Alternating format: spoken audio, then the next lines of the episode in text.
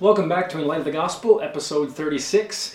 I've often mentioned in these episodes that I had a group of five of us guys back in the day that tried to help each other stay out of trouble. We would get together and have good times, and there was the first person I interviewed on this podcast was Willie Simons, my childhood best friend, and then John Bamman, who was one of the earlier podcasts as well, and then John Jansen, and then myself, and now Abe Berg. Those five guys, we spent a lot of time together for a couple of years and really got to understand each other quite well. And now all of us have gone into some type of ministerial type of position, whether it's preaching, teaching here on YouTube, or in church groups, or ministering and helping people that have needs. But all of us have slowly gotten saved and understood the gospel. The four of them were much sooner than myself. When they got saved, I wanted nothing to do with them. Abe Berg kind of being a bit of the ringleader of them. He got saved perhaps before the rest, maybe with the exception of John Jansen. But I think you'll really enjoy this conversation. He's a thinker and he's a preacher. Preaches at the local EMC church here. He's been a full-time pastor there for the last 8 years and ministering for 17, 18 years plus, something like that. So thanks for tuning in. Hopefully some of you will know Abe and maybe learn a few things about him. So thanks again. God bless you.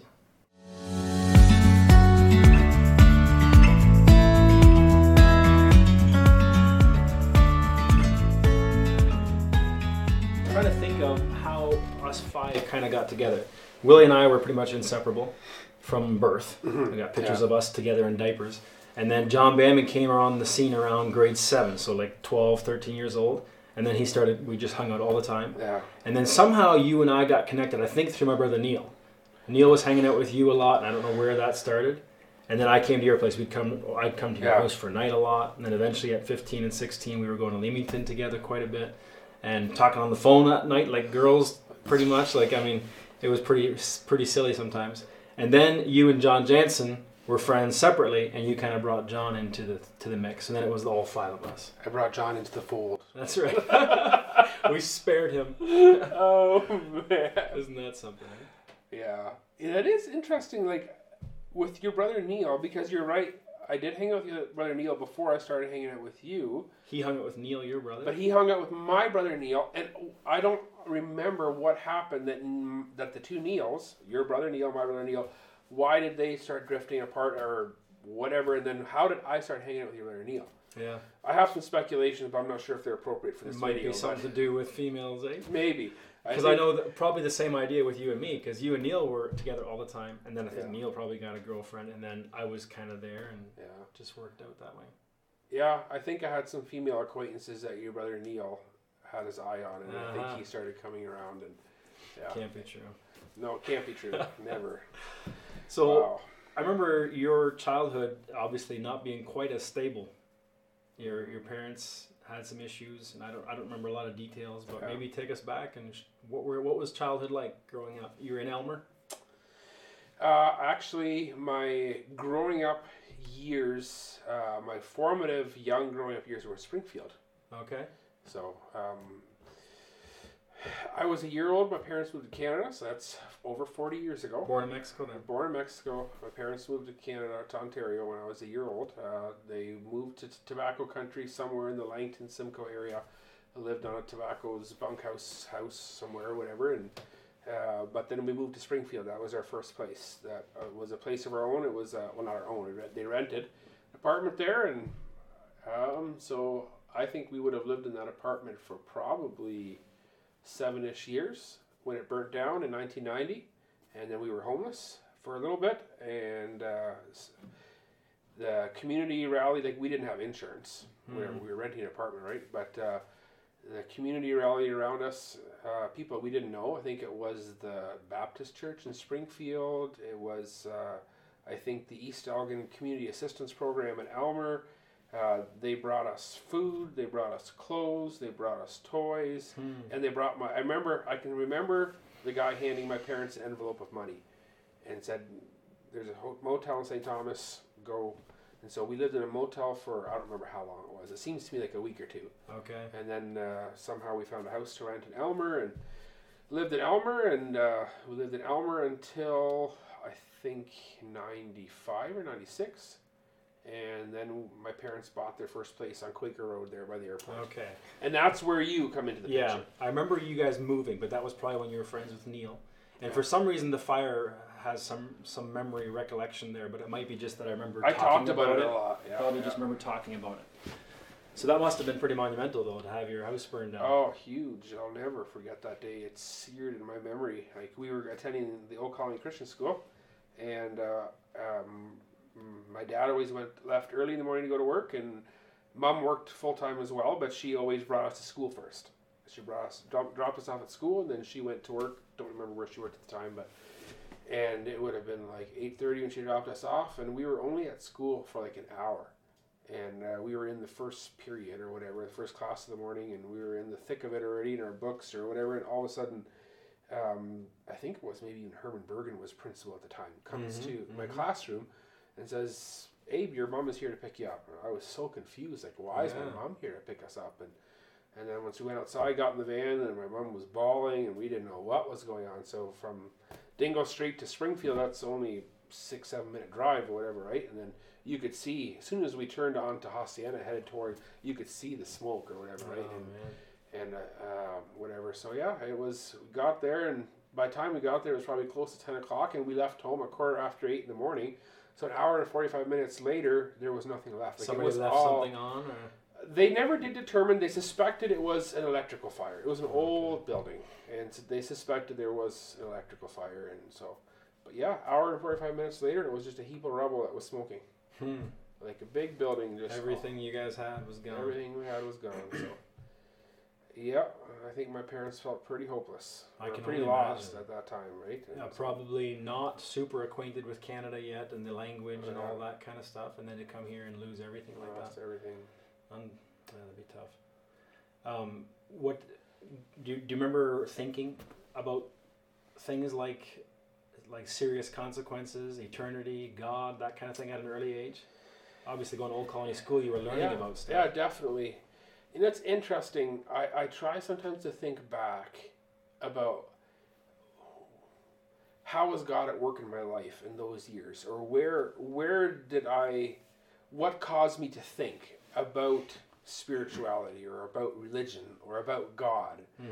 And obviously being brought up in a very traditional Mennonite home, stuff like that, even like, there was brokenness in our home, so there wasn't a lot of intentional teaching, but still you had the prayers before a meal, and there was still references made, so you're still in an environment where God is referenced, right? And then, like you said, going to Old Colony Christian School, the books there were very clear because of the curriculum they used or whatever.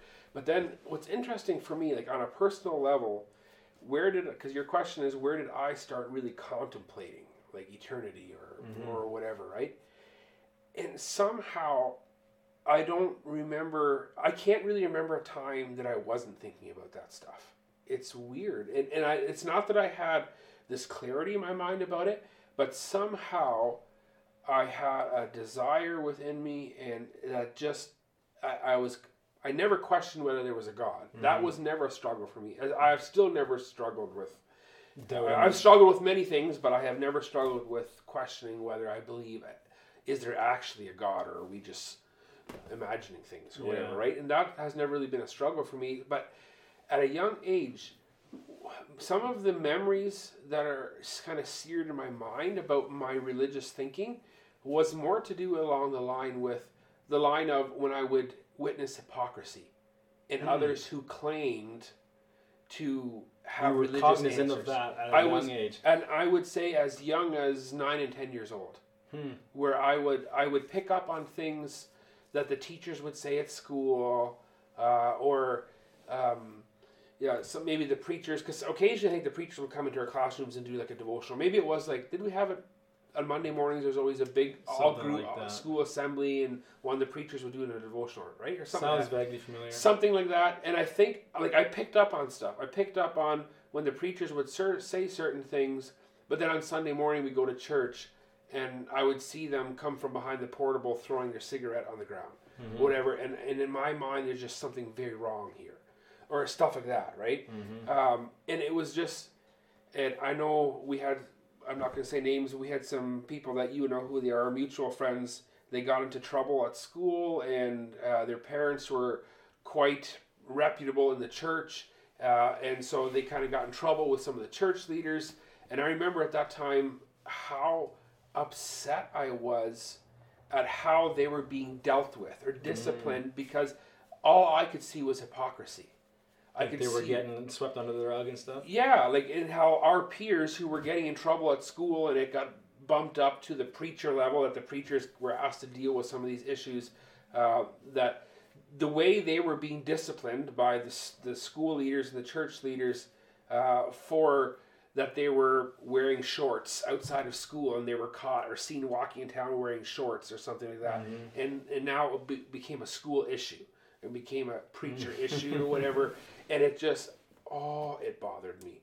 And it wasn't that I was convinced that wearing shorts was okay, right or wrong. It bothered me that they were making such a spectacle of this when I witnessed or I would observe things that I knew weren't right. And somehow, you know, and I don't know, I don't recall my parents like teaching me that, right? Whatever, but somehow I always had this awareness of some of that stuff. At that young of an age, you probably wouldn't have been able to articulate what you were seeing. Yeah. But something about it was starting to rub you that way, eh? Yeah, definitely. Did you keep going to Old Colony School? Grade 7 was my last year at Old Colony School. Okay. I just did 1.5 years, and then Neil got us kicked out. Neil and Pete. That's not surprising, Neil and Pete. Anyway, I was there. I attended Springfield Public School from kindergarten to grade 3. I was Old Colony grade 4, 5, 6, and 7. 4 years. Grade 3 and grade 2, we would have been at the school together then. Okay. That's interesting. Yeah, and then grade 7 was my last year, and then my parents pulled us out. I think it was maybe for financial reasons. They couldn't afford it. I don't remember what the issue was. And then I finished grade 8 at Davenport in Elmer, and then East Elgin. Okay. How about as far as church goes? Did your parents consistently go to church back then? They were somewhat consistent. Definitely more than the you go on Good Friday and Easter, right? Yeah, and so it was definitely more than that. But not every Sunday. But I would say in comparison, I mean, whatever. It is what it is. But in comparison to many of our peers at the time and their families, I would say that we were more frequent churchgoers. Okay. Than a lot of my friends' families were. I'm just thinking of the other 4 guys in that group. John Bamman's parents, my parents, Willie's parents, and John Jansen's parents. They would have been there every Sunday. And I would say in comparison to them, I would say we would have been at 75% capacity. Okay. in terms of church attendance, right? There you go. Something like that. And see, that's another thing that just came to my mind, that I remember it drove me bonkers. I can recall on Sunday morning sometimes we get up as family, and I can distinctly remember Mom asking Dad, are we going to church this morning? Right? Oh, really? In Low German, right? She was asking Low German, are we going to church this morning? And Dad would say, I don't know, who's preaching? Oh, yes. And then Mom would say, I don't know, who's preaching? Then Dad would think, it's that and that guy that's preaching. Yeah, then Mom would say, no, we're not going. And I remember from as young as I can recall, that just felt wrong to me. That they would decide whether or not to go to church based on who was preaching that Sunday. Like something felt off to me, and I couldn't articulate it, right? Yeah. Huh. Actually, when we first got married, we started falling into that trap because we were only there like half the time maybe. Mm. And if there was 2 or 3 of the preachers preaching, we were just like, nah, we'll go out for breakfast or go to London or something, right? And we just chose a couple preachers that we would go to hear. But we were only at Old Colony for about a year after we got married, and then there was that big Old Colony split, right? Yeah. But anyway, through your teenage years, you kept kind of going to church. Yeah, kind of going to church. And so what really led me to the place where I started cognitively understanding, I would say, aspects of the Word of God, aspects of the gospel, was through my cousins in Leamington. So I had cousins in Leamington that I was very close to, grew up with them, even though we were 200 kilometers apart, but yet we got together like once a month, and they were my closest friends. When we were 15, 16, we went there quite a bit. Yeah, we went there, so the Ungers, Abe and Willie Unger, whatever, and they were going to an evangelical church, and so every time we would go there, whether it was as a family or whether it was me by myself, a little bit older, going either driving myself or hitching a ride with somebody. My uncle and aunt were always very hospitable, both to when I was younger, my family, and to me. But they always had one condition. They had it for my parents, and they had it for me, even when I went there by myself. And that was, you're welcome to stay here. We have a guest suite for you, but you have to go to church with us Sunday. That was the condition. And so we never questioned it. We just went, right? And so that was where I was exposed to, the Bible being expounded more clearly and in English. So that was a big thing. It was not in High German. Yep.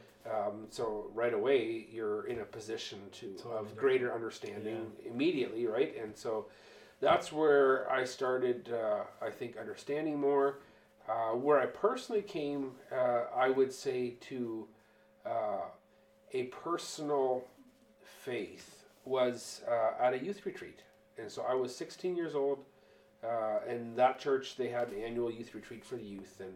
And so my cousins invited me to the youth retreat, and the speakers at the youth retreat, his name was David Overholt. To my knowledge, he is still alive. He, for years, led a church in Hamilton called Church of the Rock, or Church on the Rock, David Overholt. Yeah. They always had Sunday evening church, and they rent space. I think the big main theater auditorium in the university in Hamilton or something, or whatever. And I have no idea if that church is still going. But anyway, David and Helen going there. Yeah, David Overholt. So he was the speaker at this youth retreat, and I can't even remember what exactly he was speaking on, but I just remember it just clicked for me. And the thing that clicked for me was that Jesus died for me. Mm-hmm. Like I didn't.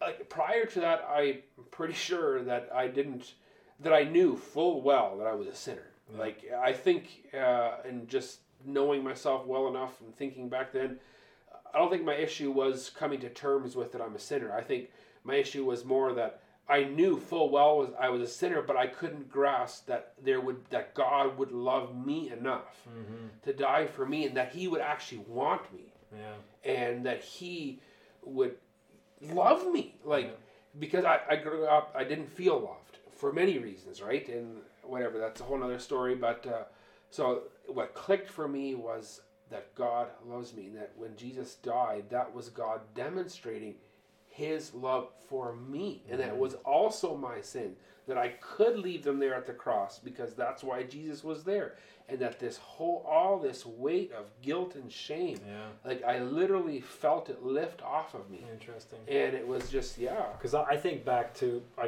mine and your experience together, I think I was probably 14 or 15 when I started hanging out with you a little bit, and then in high school, we hung out together. I'd bring you sandwiches for lunch and stuff like that. Occasionally. You'd buy it from me, and then I'd go buy French fries. Anyway, we started spending a lot of nights together, camping out in your backyard, over by the airport, walking down the airstrip and all that kind of stuff. And we would often have these philosophical, at least to our level, philosophical type of conversations about the existence of God and what God must be like and what eternity might be like and that kind of thing. So we would often go there. But I always felt like when I met you, you were already much more experienced. You had already done some partying and some drinking a little bit even, and maybe had some girlfriends and things like that, where I was quite naive and young, and it was, you weren't saved yet at that point, at least not as far as I recollect. But the big monumental shift in our group happened when John, for me anyway, from my perspective, when John Bamman's brother died in that accident, and then his mom died of a heart attack a couple days later, a heartbreak, right? And those guys came to witness us on the parking lot. Were you there? No, I was not there. Because you didn't work out at the gym with us. No, I was in Texas at that time already. Okay. So I remember that's when all of you guys kind of were Aviashooten in my books. Mm-hmm. And so we kind of stopped hanging out. So it really might not have been that many years, maybe 2 or 3 years that we really hung out. Yeah. Because when you started carrying the Bible around, I remember going to Willie Simons' place one day, going to play pool, and you came downstairs with now Helen Simons. Oh, yeah. She was from Texas. Yeah. And you took a bite of something, and then you felt like, oh, shoot, I was fasting.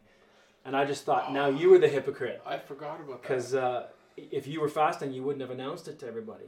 Mm-hmm. Jesus says, don't do it for others to be seen of others, right? And so everything in my mind, as soon as you guys started carrying your Bibles, going to church, talking about Jesus, talking about fasting, I walked into a room once where you and Jake and Melody and a few others were having a Bible study. And it just, everything about it, I'm just judging, trying to figure out Where are these people being hypocrites? How are they being Pharisees and Sadducees? You know, Schriftgelehrte and Pharisäer. Yeah. You know, so you were looking for our faults, so you could pin us to the wall. Absolutely. And then it just kind of drove us apart. Right? Yeah. Even my best friend Willie, who I think he had a hard time with it because him and I were still close, but he could see what you guys were seeing. He started coming to Stratfordville Church and he heard the gospel there and got saved, and then it was like, okay, fine. I have a girlfriend now, so I'm done with that, right? Yeah. So that was a pretty monumental time for me, but I didn't know even about this Church on the Rock thing, because I guess it was right at that point where we started somewhat drifting. Yeah. Pete and Helen started going there. Jake and Melody started coming to that. So, but that was, what you're referring to now with Pete and Helen and Jake and Melody, that would have been 3 to 4 years after my... after that summer when I got sick. Oh, really? Because I was 16, and with Pete and Helen and Jake and Melody, I moved to Texas when I was 18. I was 19 when I moved back from Texas. Later, it was beginning of May when I moved back to Texas when I was 19. Later on that year in the fall sometime is when Helen moved here, and I think her and Pete Simon started dating, and Jake and Melody...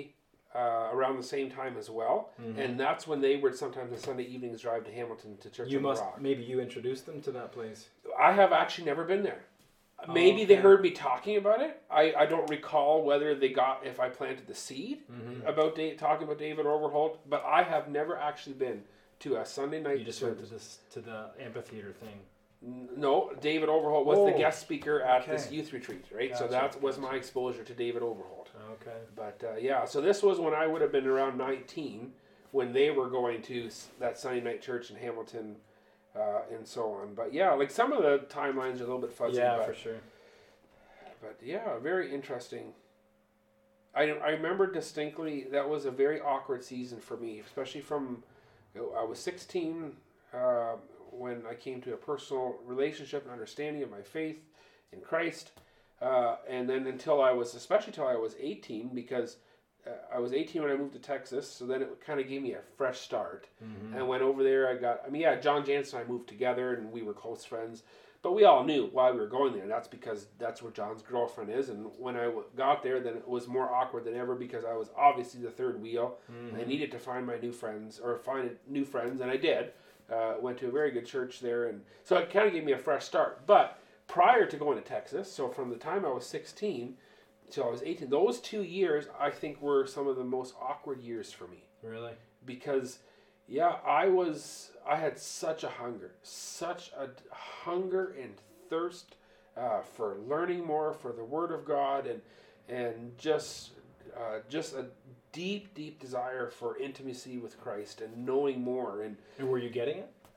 I would say, if I look back, I would say yes, as good as could be expected for somebody who was not plugged into a community. You weren't part of a church yet. Not really. And it was awkward for many reasons.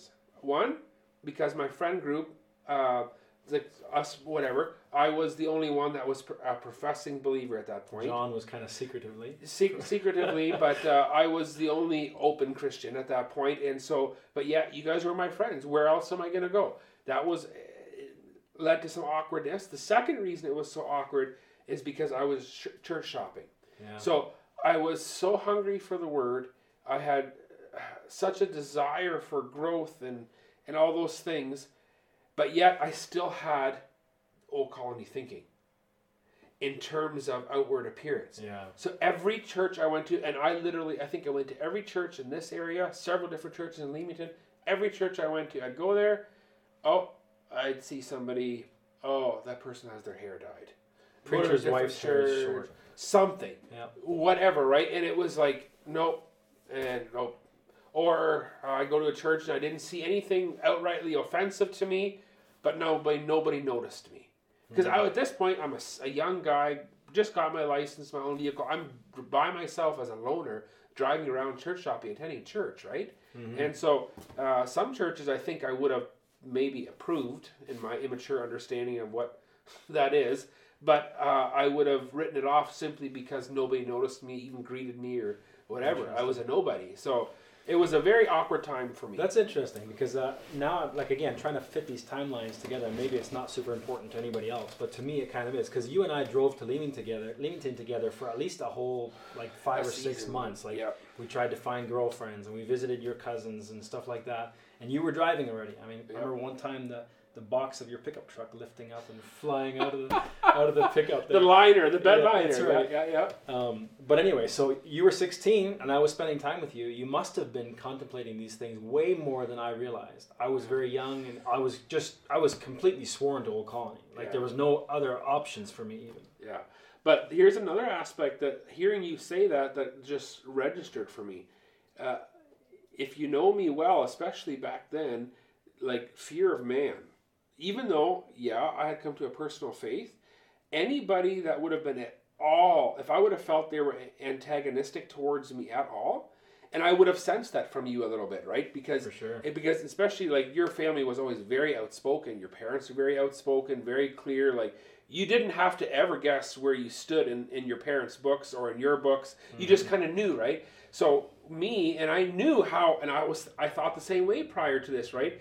I knew full well that in your mind and many other people's minds, I was now Eliashun. Mm-hmm. And so, yeah, during that time, so what just clicked to me now, even though you and I and my Ford Ranger would have had many trips to Leamington together, I would have been very reserved in actually sharing my faith with you because I didn't want backlash. Because I didn't know how to deal with conflict. Mm-hmm. Yeah. I didn't know, as soon as there was any kind of antagonism, like I would just shut down almost, whatever, yeah. Right? Whatever, right? So I would have been very reserved in sharing that with anybody unless I sensed there was an openness to it. Right. Then I was. If there was an openness, then I was. Whew. Yeah. But if there was any sense of resistance, nope. Because I know John Bamman and I, we spent a lot more time together after that, right?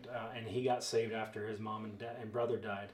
And he just went like over the top zealous, like shouting hallelujah wherever he went and yeah. carrying his Bible. He hit a baseball. I hit that one for Jesus. Like he was just really extreme. Yeah. Like. And so I was always trying to attack him.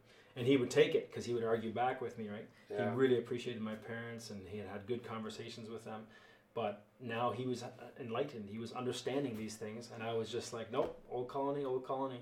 Schlaf je leren voor die zeeën. You know, if you study the Bible, you're going to become a Stratfordville. Yeah. That's the direct translation, right? Yeah. Scripturally taught. Yeah. And so if you're scripturally taught, then you're a Pharisee. You're a hypocrite. Or like along the same lines. Scribes and Pharisees. That's right. Anyway, so yeah, I just argued with him. And I think I already know that naturally speaking, my mannerisms, my character, my upbringing, genetically, all that kind of stuff, it kind of predisposes me to be too in the face of people so often. I'm slowly kind of learning sometimes, but when I hold something that I feel like is truth, I have to proclaim it. I have to share it, and it's like obvious. And that even probably obviously disrupted our relationship. When you first heard that I got saved, you kind of reached into my life. John Bamman did, and we got together a time or two. And it just I was young and zealous and arrogant, and it just kind of pushed you off, right? Yeah. So that's quite a long trek there when you think of it in those terms, but. Yeah. Texas transformed things, helped you to kind of find yourself a little bit more, and then you came back, and that's when you started attending Stratfordville? Yes. So yeah, Texas really was. I would say it was foundational to my growth, in the sense that the church I plugged into somehow, and this is weird. It's looking back, like I just don't know what else to call it, but to literally use the term, it was a God thing. Mm-hmm. Because of the brokenness in my home growing up and never not having a good father figure or really parent figures and whatever, that's a whole other story. I recognize now looking back that I was just so hungry for a parental figure in my life, for some kind of direction, and I was really hungry for discipleship and mentorship is what I was hungry for. And so when I started attending this church in Seminole, Texas, it was a church of 400 plus people with only one paid pastor and I think maybe a part-time secretarial staff or something. But a church of that size, how in the world would the pastor notice me? Yeah, why would he even recognize you? He did. And he went out of his way to make time for me. And he began mentoring me. And I mean, I only lived in Texas 7 months, so it's not like, looking back, it felt like it was a long time, but it was a short time, right? But in those months that I was there, the mentoring that I received in those months were actually quite foundational for me, because you have to recognize that I had nothing even remotely like it prior to that in my life, right? Like any kind of Christian teaching, ongoing mentoring, discipleship, anything that even looked like discipleship had been absent, because even the 3 years prior, because this time I would have been 19, so even the 3 years prior to that of being a Christian, I was kind of a lone ranger Christian. I was searching and it. You know, church shopping. I wasn't plugged into a solid Christian community. You know, with my friends, all of us were learning and whatever, right? So this was the first time I was experiencing discipleship. I see. And so it was really foundational, but it was so hard for me to move back, because what was interesting, so as much as I appreciated this pastor, his name was Dave Clausen, or is Dave Clausen. I've heard the name so many times. Yeah, Pastor Dave Clausen. He's well known in the Texas area, and so it was interesting. I appreciated him so much, but yet he asked all the right questions, or should I say, at the time, wrong questions. Okay. He asked the right questions to get me to dig a little bit deeper and to take my faith a little more serious and to learn to actually live out my faith in many ways. And one of the things that he would ask me is, so you're living here, why are you here? Are you legal? No. Oh, so you're working under the radar, working illegally, are you planning on paying taxes? Well, no. And so, okay, so really you're living a lie. So you're growing in your faith, but you're really, like, he would kind of, but he never came out and said, you have to move, or you can't work here, you can't, he would just ask the right question or whatever. And it was just, this conviction started growing and became actually a burning conviction that if I can't work here, if I have to fly under the radar and lie about my status, avoid authorities, that this is wrong. I couldn't, my conscience would not rest. So you would have stayed there. I am not exaggerating when I say I had nights where I wept and I begged and I pleaded with God to give me away and to give me the peace to stay there. I see. And it never came. And so that was my answer for me. And I'm like, I have to pack up and move back home. And it was the last thing I wanted. I see. Because at home, I didn't have a Christian community before I moved to Texas. At home, there was still brokenness in my family home, right? And my parents and stuff. And that's not where I wanted to be. You know, every fiber of my being wanted to be in Texas. I see. First place I was getting mentored and experiencing discipleship, experiencing Christian community. Almost like a father figure. Yeah, all these things. It was the last thing I wanted. But yet, out of sheer desperation to want to please my Heavenly Father and to walk in faithfulness, that was what literally got me to the point that I have to move back to Canada. I remember some very tough choices like that for myself, not as far as where to move, but when you're changing churches maybe, or certain decisions that need to be made.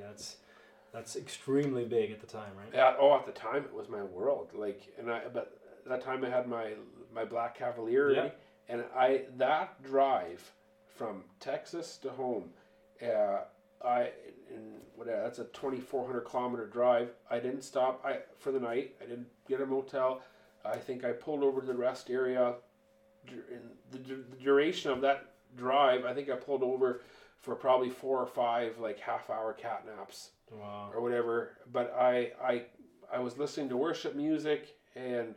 Do you remember the WoW albums? They would come out with the WoW albums, all the biggest worship hits for the previous year or whatever. I had my WoW CD and different CDs, listening to them. Super emotional? Oh, man. I don't think it's an overstatement to say that I was crying 50% of the drive home. Yeah. And it was just, what a development stage, right? So, but yeah, looking back, honestly, that was, I think, I was forced to make a choice. Mm-hmm. And it was a choice of whether or not to obey a conviction that the Holy Spirit was laying on me. And I honestly think that's more formative than what I even give it credit for often, because it's a big deal. Especially we live in a culture, society where in North America where, I mean, things have changed now compared to, because what we're talking about here, this is 22, 23 years ago, right?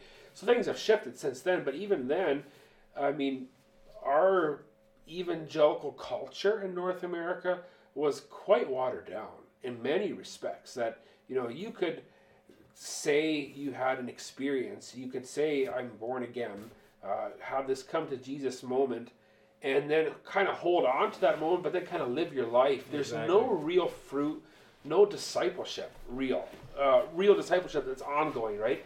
And so in hindsight, I think that was actually a pivotal moment in my faith where I had to come to terms with, am I going to do my will, or am I willing to surrender all and do God's will? And in terms of just discipleship, I think that was a more pivotal moment than even that experience at youth camp.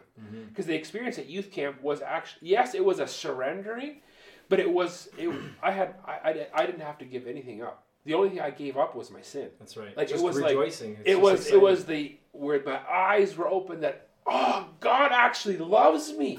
There is somebody in the universe that actually loves me. Mm-hmm. Of all things and of all people, it's God that loves me, right? And so it wasn't I have a difficult decision to make here. It was where the scales were finally lifted. I got it and it clicked. Where here, this was a pivotal discipleship moment. I wonder, like, some people it's just automatic. The moment they get born again, it's just like you, your hunger started and you just wanted to know and to grow.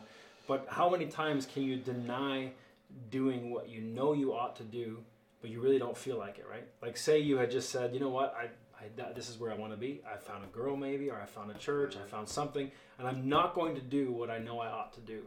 Like, how long before? That's almost like grieving the Spirit of God and not heart kicking against the pricks like the Apostle Paul did.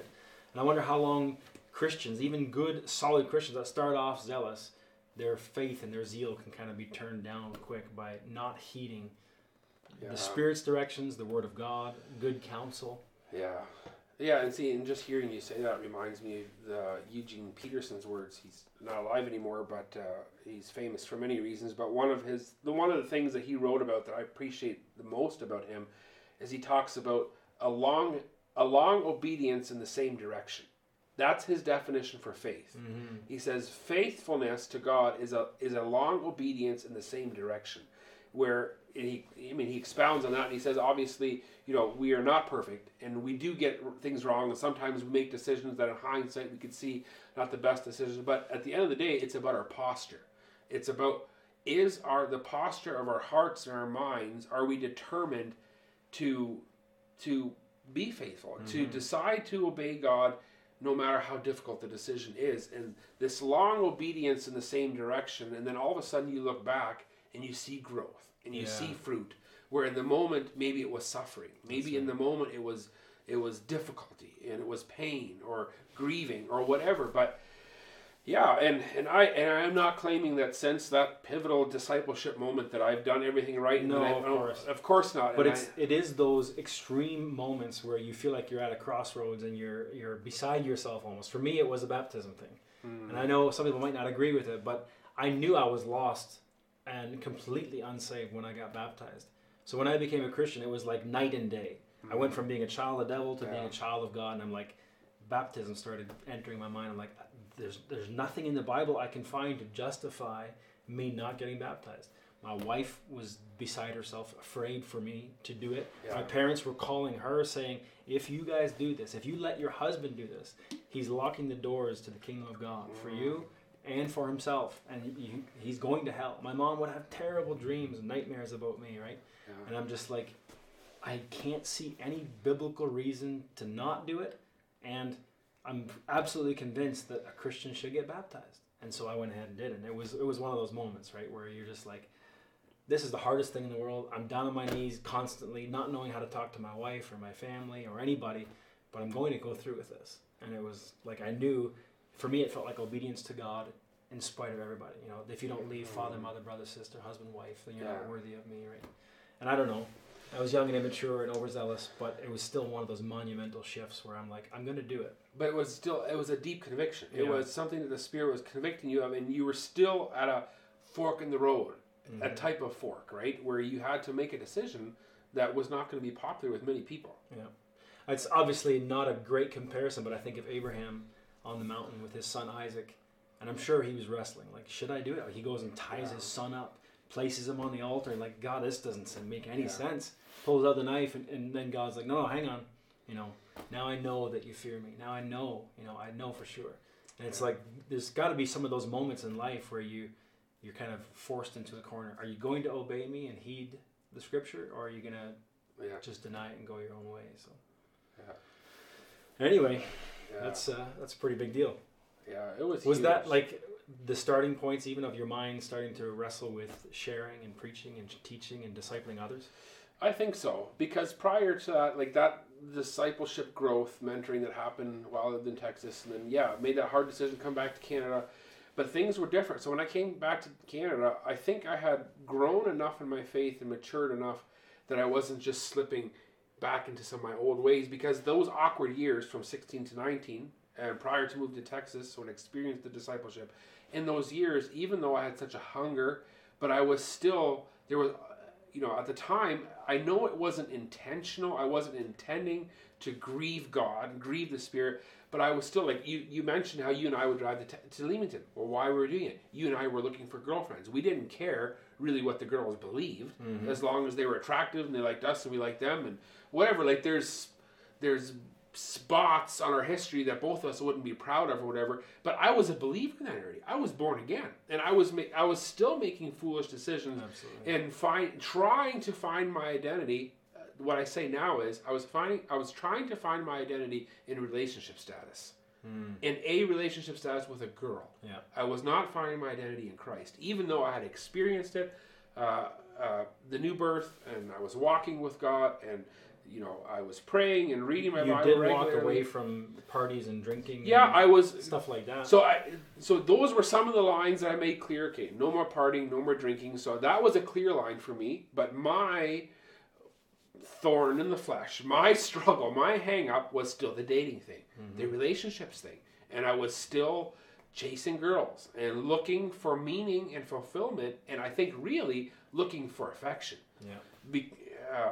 Looking for affirmation and affection. So I was still making foolish decisions and looking for my identity in the wrong place, right? But that's where, when I came back from Texas, that discipleship that happened there, I think that's the area where, in hindsight, where I can see the most fruit that came, the most immediate fruit that came out of the discipleship was that even though I still wrestled, and I desperately still wanted to find the right girl. And I had such a desire to get married and whatever.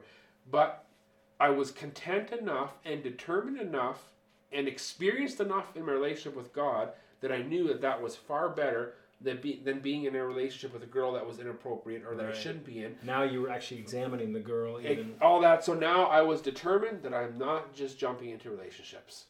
And I'm not. And you know what is? It's so interesting to me. That when I came back from Texas, I had made up my mind that I'm not playing that game again. I'm not going back to the old Abe, just chasing after girls. And I knew where I needed to look for my identity, even though it was still a struggle at some time. But by the grace of God, I was able to... Interesting. Whatever, right? And so, well, I know this was around the time when Lisa and I would have been dating already, and we started seeing you guys and Pete and Helen and some others. And I forget what age you and Margaret would have started dating, but... we started seeing you guys promoting this idea of purity in dating. And we just thought, absolutely absurd, ridiculous. How can you guys even think that way? Who do you think you are? I remember seeing, must have been Pete and Helen, driving with John Bamman in the back seat. And part of the reason was to kind of chaperone them almost, right? And maybe a lot of that purity culture thing was overboard and a little bit oppressive at times, even where somebody's watching you. Some churches were way overboard with it. Yeah. But the concept of, this is the one person I hope to share the rest of my life with, but I'm going to make sure, and we're going to stay pure and walk in holiness and try. And it just was a totally foreign concept. Yeah. Stay away from having sex, that I understood, but everything else is fine. Yeah. So that, I mean, how old were you then when you and Margaret started dating? So I was 20 when Margaret and I started dating. So I know we got married the same month. Yeah. And I was 19 when we got married. I moved back to Ontario in May of May of 2000. May of 2000, I moved back to Ontario, and I was successful in not being able to enter into any dating relationships until I had reflected and prayed and decided that I wanted to pursue Margaret, and that was September of 2021, the following year. 2001. So I was able to, whatever that was, 14, 15, 16 months there, be free from any burdens of inappropriate whatever, right? But it was a very formative, again, growing season for me, right? And so, yeah, it was, I think July and August of 2001 is where I wrestled like crazy. Like, I was interested in Margaret. Is this the right one? I didn't want to, because my history was just jumping into relationships, whatever, right? Works at the time. And whatever, right? So I took that decision very seriously. And, yeah, and when I finally asked her, I think Margaret said, "Hallelujah, it's about time. I've been waiting for you for a year." Or whatever, right? And so she had been desiring a relationship with me for a long time already, right? Okay. And I picked up on some of the hints, but she was very respectful, and she didn't pursue me or whatever, and she wanted it to be a God thing, and she wanted it to be me initiating and whatever. That's and so. Cool. And then July 20, 2002, we both ended up getting married within a week or two of each other. Yeah. We were July 28th, sorry. Yeah, and we're July 20th. Right, so a week apart. Yeah. Jake and Melody also. Yep, we got married on Saturday, left Sunday for our honeymoon. We came back the following Friday, or Saturday morning from our honeymoon, and you guys got married on Sunday. Yep. But I don't think we attended your wedding, did we? I don't think we did yours either, so I'm not even sure. Yeah, so I won't hold it against you, so hold it against me. Yeah, for sure. Anyway, a lot has transpired now. Obviously, you've been preaching for a number of years as a lay minister, and then now full-time for the last 8 years, you've said? The last 8 years, yeah. And you've got children all grown up. One's in university. Yep. And, Micah, he's 19. He's in university. And Chloe, she's 17. She's finishing up grade 12 this year. And Carly, she's 13. She's in grade 8, so. Okay. Yeah. Well, I mean, obviously, the reason... I have people on, and the podcast title is called In Light of the Gospel. Yeah. And obviously the gospel started to make sense at 16 for you. But I know that through the years, the whole idea of the cross has become much more central in your thinking as far as how to deal with relationships and all that. Is there any kind of monumental thing where your focus, like for me, I'm thinking, I got saved and I'm like, oh, we got to witness, we got to pray, we got to read the Bible, we got to do this, we got to do that. And all these exciting things started to appear. But it wasn't until, like, I don't know, 3 or 4 years into my Christian life where I'm like, actually, it's really just about Jesus. The initial thing that got me saved is the focal point throughout all my Christian life. So the cross became really central and kind of the focus of my gaze, you know, 3 or 4 years after I got saved. Was there something that kind of brought you around to a more complete understanding of the gospel, the cross? I would say... Yeah, and this is not much different than what I've said already, but really that discipleship time there in Texas. He knew the gospel well. Oh, very, very well. Very well. And there was no legalism. I would say no legalism. Sooner he would have been accused of being liberal from somebody who kind of leans to the legalistic side, who would have heard him preach. They would have sooner accused him of being too loose or too whatever, but yet very, very solid in the gospel, in the centrality of the cross. And where that fits into the salvation story and our new birth and what our walk should look like, right? So that was very clear. But also then when I moved back from Texas, then I started attending Stratford EMC because both my brothers, I have an older brother and a younger brother, and both of them had started attending this church while I lived in Texas. Okay. And so they invited me to start attending there. And the pastor was John and Lorna Wall.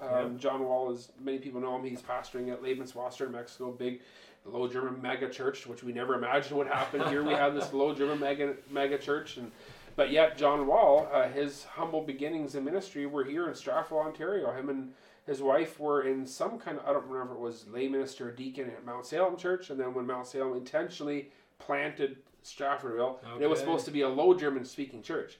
So John and Lorna were sent there to lead that church. So that's where John Wall's humble beginnings of full-time ministry were. And so when I started attending there, he right away picked up on, I'm not sure what, something about me. And he started mentoring me as well. And I think that, because John had very clear, too, the centrality of the cross. And still even does. Then already? Yeah. Because I know Steve a lot better than John. And Steve left being really excited about Christian, the Christian lingo and all that. But it wasn't until he had been in Mexico for a while to where he all of a sudden realized what the gospel truly was, right? Yeah. And then became very Christ-centered, right? So. Yeah. Yeah, and I'm sure if we were to ask John, he would. I'm sure he would recognize an evolution of sorts as well in his own growth and understanding and maturity of the centrality of the cross, right? Mm-hmm. And all that. But in my mind back then, like that's what it was, right? When he was mentoring me and mm-hmm. so on. So that was definitely very formative years for me as well. And then, and not long after that, because that would have been 2001 that I started attending there. And in 2003, I was asked to do a Minister in Training program, we're part of a bigger denomination, right? So the denomination at that time had a one-year program, it was called Minister in Training, mm-hmm. and had various facets that were part of the program. And he asked me to consider doing that, and I did. And all that stuff, it was all very formative for me. He was priming you, eh? He definitely was, for sure. So yeah, but really coming to the place where you just recognize that Jesus is enough, mm-hmm. that what he accomplished on the cross is enough, and that my identity rests solely in God's adoption of me back into his family, and in no other accomplishments or performances.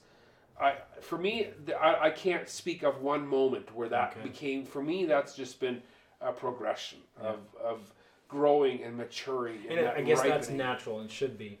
But I think as you grow, your focus should be more and more narrow in a sense, right? Where at the same time, you're broadening your mind, you're opening your mind, you're realizing how wrong you've been in so many areas, but your focus and your gaze kind of gets more and more tightened. Yeah. Because it's got to be fixed. One of my quotes I probably quote most frequently is from Charles Spurgeon, where he said, I look to the cross, and the dove of peace flew into my heart. I looked to the dove, and it flew away.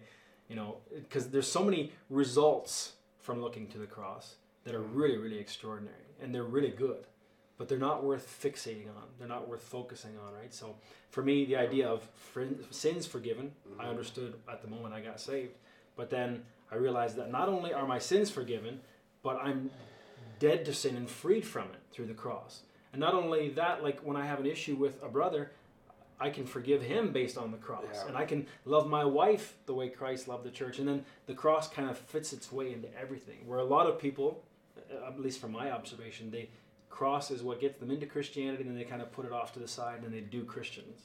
Mm-hmm. They do Christian life, right? Whereas the cross should be the central thing in every area of your life, right? So. Yeah. And actually, I would say in the last 5-6 years, I have seen additional fruit of that aspect of, you know, the cross alone, Christ alone, my identity in Christ alone. I have seen additional aspects of fruit of that in my life on an emotional side in the last 5 or 6 years, where I think cognitively and mentally, I think my eyes have been there, and I think I've had a decent understanding of that for most of my Christian life. But on an emotional level, I think I've really grown in that area the most in the last 5 or 6 years, in the sense of where I have been able to deal with some of my baggage from as a kid, my upbringing, stuff that I didn't even realize that was bothering me, but it was. And please don't misunderstand me. I'm not here. I am not. What's the word? I am not emphasizing that we need to be looking at our past all the time and not become a psychologist or something. I think we do need to look at our past when there's stuff that is affecting us. But you look at it for the purpose of processing it, dealing with it. If there is sins that need to be confessed, if there's stuff that needs to be repented of, you do it. If there's trauma that has happened that is affecting you, you process that, you deal with it. But you don't camp out there. You deal with it and then you move on. And right? You see the solution at the cross again. Yeah, exactly. And where I have been able to... So let me just give you a practical example.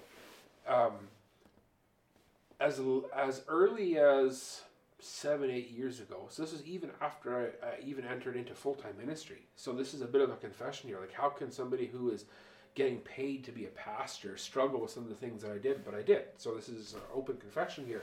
So with the example I'm about to give here, and that is this. That if I would struggle with something, and especially if my mental battle was at a particularly low point where I was really wrestling with anxiety or feelings of depression or maybe even just temptation or anything, right? I felt like I couldn't find victory or get rest until I went for coffee with a brother. And I'd go for coffee with somebody and I kind of unburden myself. They kind of affirm me. There, now I can have peace again. Now I can with confidence go forth and I can minister, I can do whatever.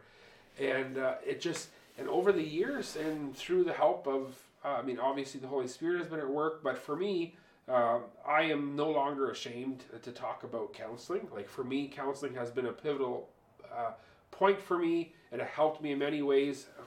It has helped me, right? And so it has helped me to come to deal with some of the stuff that I didn't realize were affecting me, where I've been able to come to the place where now, using that illustration I just gave you, where I'm almost on the other extreme. Things can bother me, I can struggle with things or whatever, but I'm totally content not sharing with anybody. I can keep it to myself. And because? It's because I know who I am. Mm-hmm. Because I know that the cross is enough. I know where my identity is. Yeah. And that I, even though there's maybe external pressures, there's this stress, whether it's external, whether it's internal, whether it's temptation, whether it's stuff I'm not confident about because I don't know how to deal with it, a new area of ministry, a crisis, an issue, whatever the case is, I don't have to discuss it with somebody because I can go to the... I always did. It's not that I didn't pray before. I hear you. I feel like I know what you're saying. But it's like, I'm content. And I feel like... And I don't do this well all the time. But when I finally get to the point, I feel like I can sit on the lap of the Father, so to speak. And just give it to Him. And I can have peace with it. Or whatever, right? That I don't have to go and process with somebody else. Yeah. Did it feel like it would change your status before God even when you had these times where you had to? Because you already knew you were accepted. Yeah, I did. In spite of all your faults and sin and failures. And that's the interesting part. I don't recall ever wrestling with it in that sense that I felt like that I was wrestling. Like, am I saved? Am I really a child of God? That wasn't seemingly my struggle. I would have the struggle of trying to make up for it, back to the works mentality a little bit, where I should read more, I should pray more, I should go confess something. Yep. And I think I would do the same thing back then, right? And I would say I think I have experienced as a result of me being able to put my trust in my status as a child of God, that I know who I belong to, that I know that I'm a child of God, that in the last 5 or 6 years, it has amounted to more emotional maturity. Where before, in my head, I had the answer that was there, but it didn't necessarily amount to emotional maturity. I see. Or whatever. And there's different schools of thought on that whole thing. I've been listening to this podcast by a guy named Peter Scazzero. I always struggle to pronounce his last name. And he has, his whole ministry is called Emotionally Healthy Discipleship. Okay. And his claim is that you cannot separate spiritual maturity and emotional maturity. He says somebody can be in ministry in their whole life. They can be a teacher and preacher of the word and do it well. Somebody that does it as well as Billy Graham or Charles Spurgeon or whoever, right? Mm-hmm. But they can expound the word of God with great inspiration and be a profound speaker and charisma and all these things. But if there's not emotional maturity, what you'll see sometimes in those types of people is that, when just the right thing triggers them, they fly off the handle. Mm-hmm. Maybe driving down the car, somebody cuts them off and they have this moment of, they fly off the handle, or in front of their wife or kids, or there's little things. These, it's not every day, it's not all the time, But there's these little things that will trigger them, that will reveal their emotional maturity. Which kind of aligns with their true spiritual maturity. Well, exactly, and that's what Peter Scazzero would say. He says you can't claim spiritual maturity if your emotional maturity is revealing that you have all this stuff going on, that you don't know how to say no to people. You have such a desire to please people that you can never say no, because it's an indication of emotional immaturity. Sometimes we think of emotional immaturity just as people who fly off the handle, that can't control their tempers, or that puke their emotional baggage all over people by spilling their guts with all their struggles or whatever. But emotional immaturity is also that we are looking to man so much for our affirmation that we can never even say no to people and have a healthy balance in our lives. Interesting. We don't know how to practice Sabbath properly. We don't practice Sabbath properly as God instructed us, because we can't say no to people. You're not shutting off because you might disappoint somebody. And that's particularly a struggle often for people who are in full-time ministry, because they feel like that's their whole life. And as men, I think men struggle with this particularly, I think women probably too, but I think men more so, where we struggle often with finding our identity in our work, in our accomplishments, what we're able to perform or do, right? And so, and people who are in ministry are no different. It's easy to actually start finding your identity in being able to help people, in being the yes person. Yeah. And that leads to actually emotional immaturity. So now knowing and feeling, even a feeling, because emotionally, right? Feeling more of that security in who you are in Christ helps you to just kind of navigate those. Not that you would neglect confessing faults to a brother if it needed to be confessed. No. But that you don't need to be constantly sharing to get affirmation or confirmation, or like almost like a Protestant confessional, right? Where you got to go to the priest and confess your sins, right? Yeah. But now there's full-time access and peace with God the Father. Yeah. Yep. That's cool. Absolutely. Well, I mean, we're kind of getting close to where we usually try to wrap it up, but I'm curious, if you don't mind answering this question, what do you see for the next 5 to 10 years? Have you been considering that quite a bit? Your kids are mostly getting to be grown up, and you've been at this church preaching, teaching steadily for 8+ years. Yeah, full-time 8 years, but I've been in ministry at this church already for 17, 18 years. Yeah. So next 5-10 years. Good question. How much do I say on air? Exactly. That's why I knew it's not like you're going to just give us everything that you're planning to do, but is there anything monumental coming up? I don't think so. My desire is to be faithful, obviously, and I know that sounds a bit cliche, like whatever, but I mean that in the sense of, I do think a healthy church is a church that's not constantly changing leaders, so I do want to be if the Lord continues to sustain and direct and lead in that way, I see myself for the next 5 to 10 years still being where I am today, in terms of location, and so on, pastoring at Stratford EMC. But yeah, there are times when I do dream of doing work in a nonprofit, actually. Doing work for ministries, nonprofit ministries that very specifically have like kind of one thing they do. Like when you do church ministry, when you're pastoring, you're kind of forced to wear every hat that you can possibly imagine when it comes to ministry, like whether it's preaching or teaching, whether it's conflict resolution, whether it's evangelism, whether it's prayer, whether it's marriage counseling, whether it's dealing with emotional stuff, whether it's administrative stuff, there's a little bit of everything, right? And sometimes it just gets tiring that you're trying to do a little bit of everything and not being great at any one of them, or whatever. So there's a part of me that sometimes dreams of working for at least a season of my life, whether it's a year, whether it's 3 years, a season of my life, working for a nonprofit somewhere where I'm specifically doing one thing. Not one thing that you have in mind already.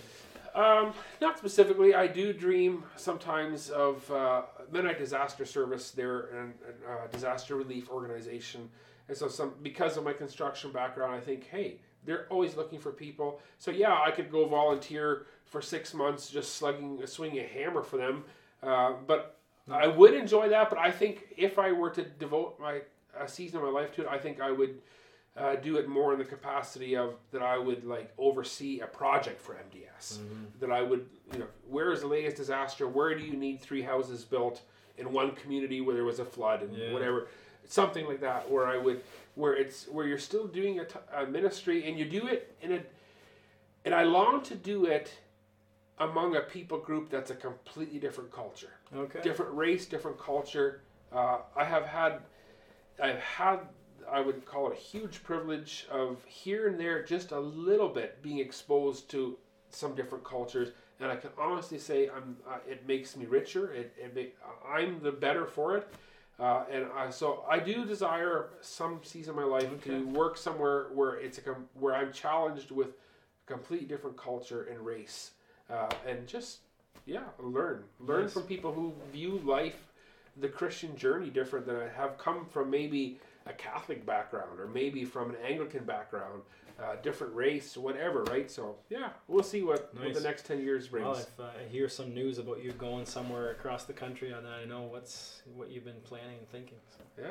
You know, maybe it's just during a sabbatical for 6 months or something, right? Yeah, so no, I think that could be very profitable. No books coming up or anything like that. I am not a writer. I actually do have friends, colleagues in the ministry who are writers who have published books or whatever, and sometimes it feels like in the evangelical world that's your stamp of accomplishment. That's what you can write a book, right? But I'm not even striving for that. Like I have, unless the Lord intervenes and puts some very specific message on my heart that I a burning passion that I need to write a book about this. I don't foresee me ever writing a book. I hear you. But anyway, very good. Appreciate it. It's been a pleasure. Yeah. Thank you, Dan. Thank you.